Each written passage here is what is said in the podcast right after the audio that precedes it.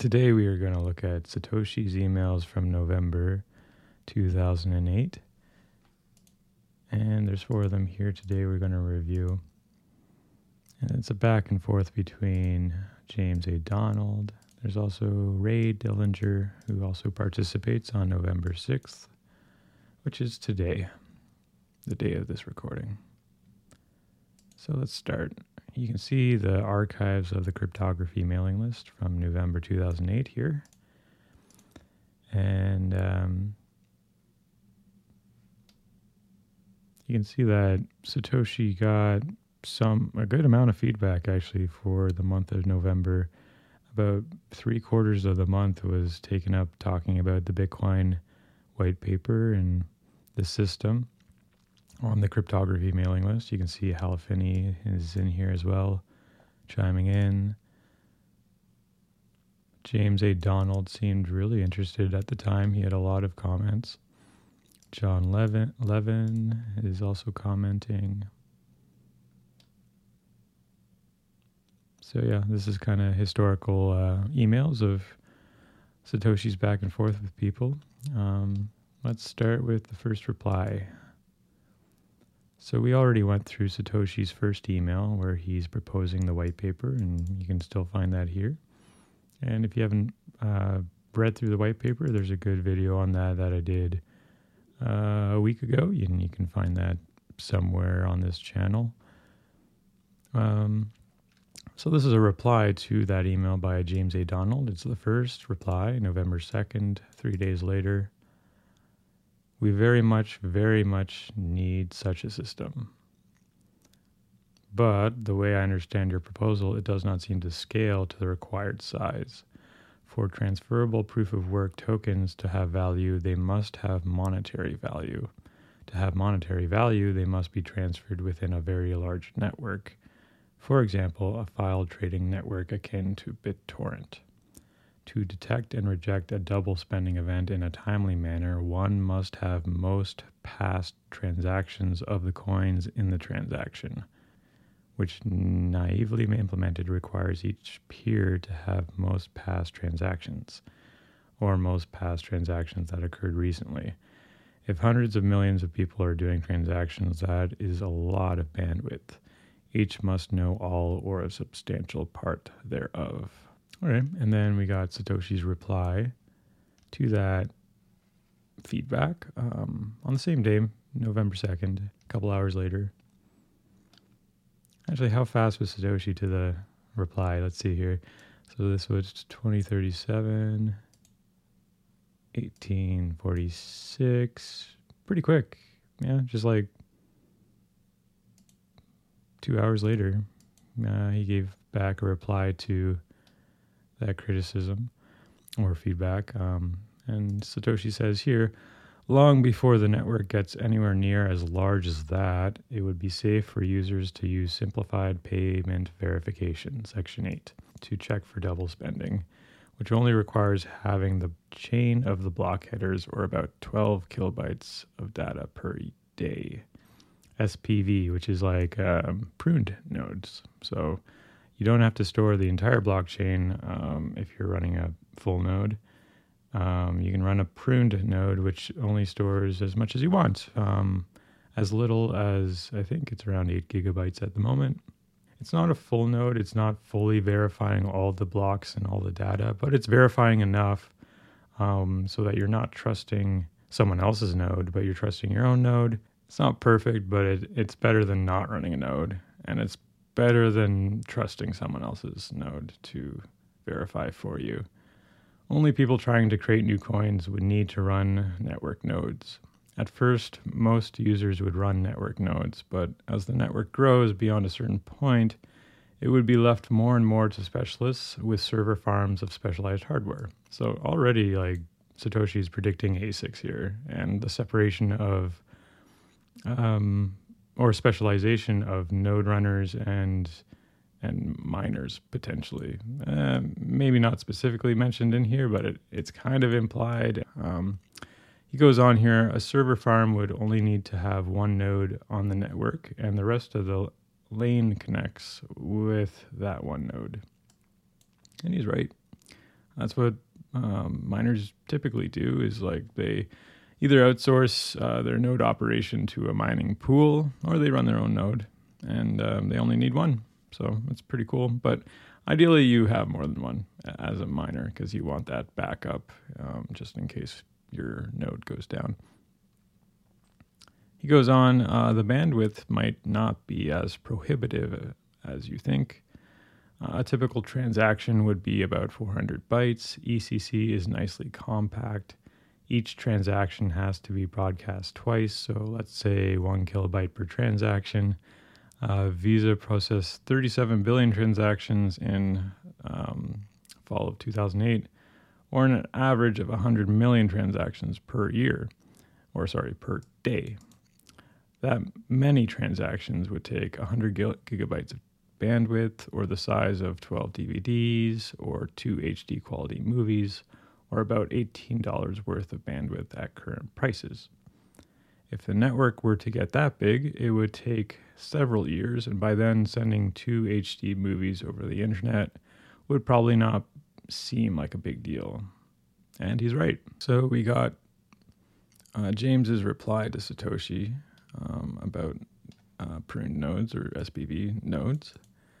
And he's saying if I understand simplified payment verification correctly, new coin issuers need to store all coins and all recent coin transfers. There are many new coin issuers, as many as want to be issuers, but far more coin users.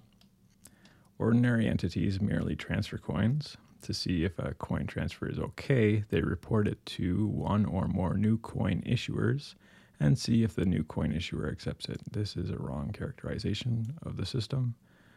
By the way, uh, new coin issuers check transfers of old coins so that their new coins have valid form.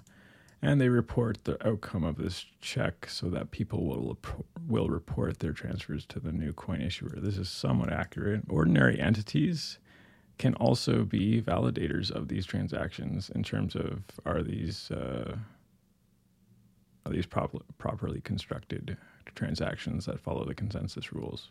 So it's not just coin issuers that are participating in this validation process. It's it's also um, ordinary entities who are broadcasting transactions, receiving broadcasted transactions in their mempools, and checking to make sure that they're valid. If someone double spends a coin and one expenditure is reported to one new coin issuer, and the other simultaneously reported to another new coin issuer, then both issuers to swiftly agree on a unique sequence order of payments. This, however, is a non trivial problem of a massively distributed massive database, a notoriously tricky problem for which there are at present no peer to peer solutions. Obviously, it is a solvable problem, People solve it all the time, but not an easy problem. People fail to solve it rather more frequently. But let's, let us suppose that the coin issue network is dominated by a small number of issuers, as, seem, as seems likely. If a small number of entities are issuing new coins, this is more resistant to state attack than with a single issuer.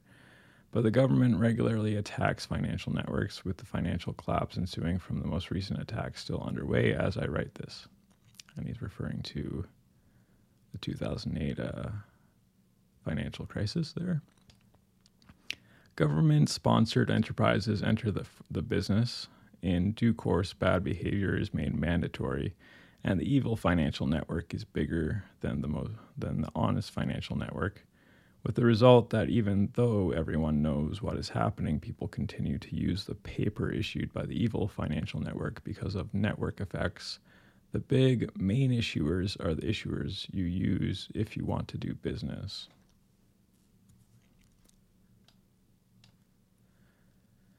Then, knowledgeable people complain that the evil financial network is heading for disaster, that the government sponsored enterprises are about to cause a collapse of the total financial system, as Will- Willie Wilson and Alan Greenspan complained in 2005. The government debates shrinking the evil government sponsored enterprises, as with S 190. 190th Federal Housing Enterprise Regulatory Reform Act of 2005 but they find easy money too seductive. and S 190 goes down in flames before a horde of political activists chanting that easy money is sound and opposing it is racist, Nazi, ignorant, and generally hateful. The recent S 190 debate on limiting portfolios, bond issue, bond issue supporting DUD mortgages by government sponsored enterprises being a perfect reprise of the debates on limiting the issue of new assignats in the 1790s. this guy. So this is a bit of a tangent. I'm, i apologize, but it's it's somewhat of, a, uh, of an interesting tangent. I've I've never read this before, so uh, forgive me the mistakes here. The big and easy government attacks on money target a single central money issuer, as with the first of the modern political attacks, the French assignat of 1792. But in the late 19th century, political attacks on financial networks began, as for example, the Federal Reserve Act of 1913. The goal always being to wind up the network into a single too big to fail entity, and they have been getting progressively bigger, more serious, and more disastrous, as with the most recent one. Each attack is hugely successful, and after the cataclysm that the attack causes, the attackers are hailed as saviors of the poor, the oppressed, and the nation generally.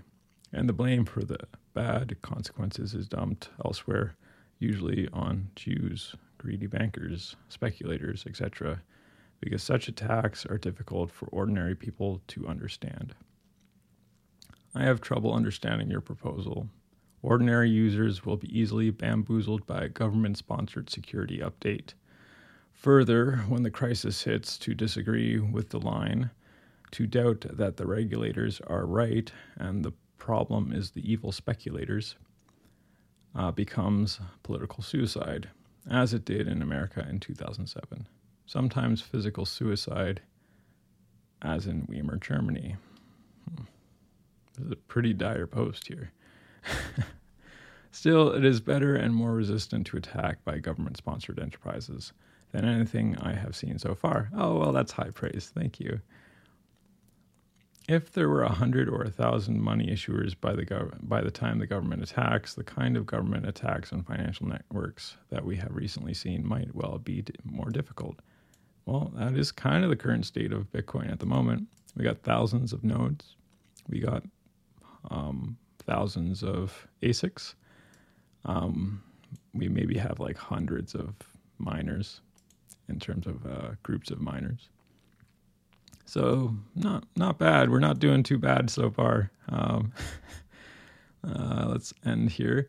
But I think we need to concern ourselves with minimizing the data and bandwidth required by money issuers. For small coins, the protocol seems wasteful. It would be nice to have the full protocol for big coins and some shortcut for small coins wherein people trust account based money for small amounts till they get wrapped up into bitcoins. Wow, that's the Lightning Network. like, wow, that's fucking cool. you just you just described the Lightning Network. That's fun.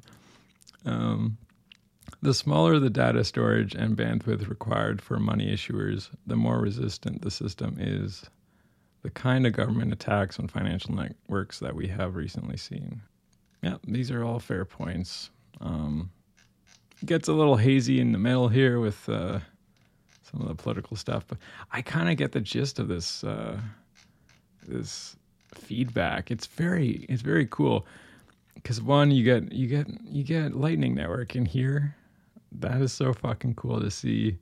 Like even back then, it was like, yeah, big coins and little coins. We need maybe like two different networks here. Um, that's not specifically said, but like the implication is in there, so it's it's so fun to see that. Um, even like in the this is the third email about Bitcoin. so it's pretty fun. Here's the fourth email about Bitcoin. Um, it's by a different participant, Ray Dillinger. And it's on November 6th and 2008. And it's also a comment in reply to the SPV verification uh, comment by Satoshi, I believe. Or this may be James A. Donald's uh, comment, actually. Yeah, so this is actually in reply to James. So, Ray is saying, I think the real issue with this system is the market for bitcoins. Ooh. Computing proofs of work have no intrinsic value. We can have a limited supply curve, although the currency is inflationary at about 35%, as that's how much faster computers get annually. No, this is wrong. But there's no demand curve that intersects it at a positive price point. Well, at, at the time, you may, might have been right, but that has proven not so not so accurate. There's demand. I know the same lack of intrinsic value can be said of fiat currencies, but an artificial demand for fiat currency is created by, among other things, taxation and legal tender laws. Also, even a fiat currency can be an, an inflation hedge against another fiat currency's high rate of inflation. But in the case of bitcoins, the inflation rate of 35% is almost guaranteed by the technology. There are no supporting mechanisms for taxation and no legal tender laws.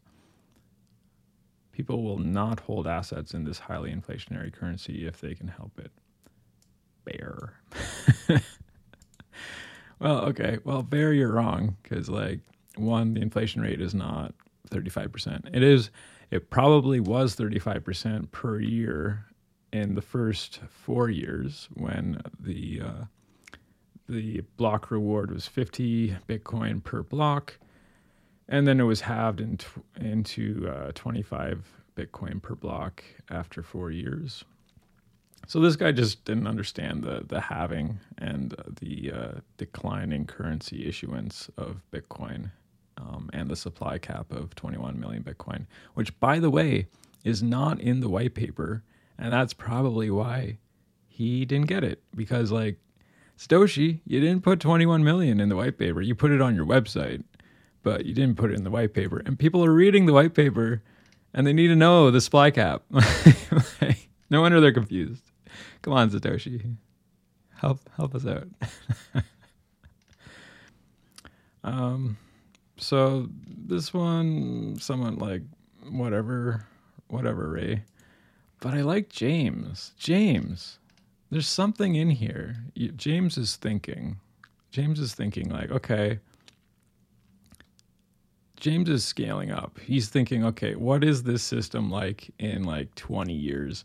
and it's like it's grown to hundreds of millions of people what then you know and one we're not going to have support for um, everyone because little coins are kind of you know it doesn't really work out for them they have to pay a lot of fees or it, it seems wasteful for that so like can we have some kind of like thing where they settle later on as a bigger coin and that is kind of uh, a rough description of the Lightning Network. So it's kind of neat to see that described here, even all the way back in 2008 as the third email about Bitcoin. Very cool. Uh, there's concerns about bandwidth, which is fair. Um, but, you know, the technicals of Bitcoin running a node, it's not a big deal in this day and age. The bigger thing about running a Bitcoin node right now is like education that it's not that hard at all. Most people think it's like climbing Everest, but really it's like a one click download, install, and run the program. It's and it does it automatically. Learning how to do that in a safe, secure, private, and verifying way, well, that's a lot more work. Um, but just to get started, like running a Bitcoin node is like really just a one one click install job. It's not hard at all. And the bandwidth re- like requirements, nah, it's like whatever. At least in the West.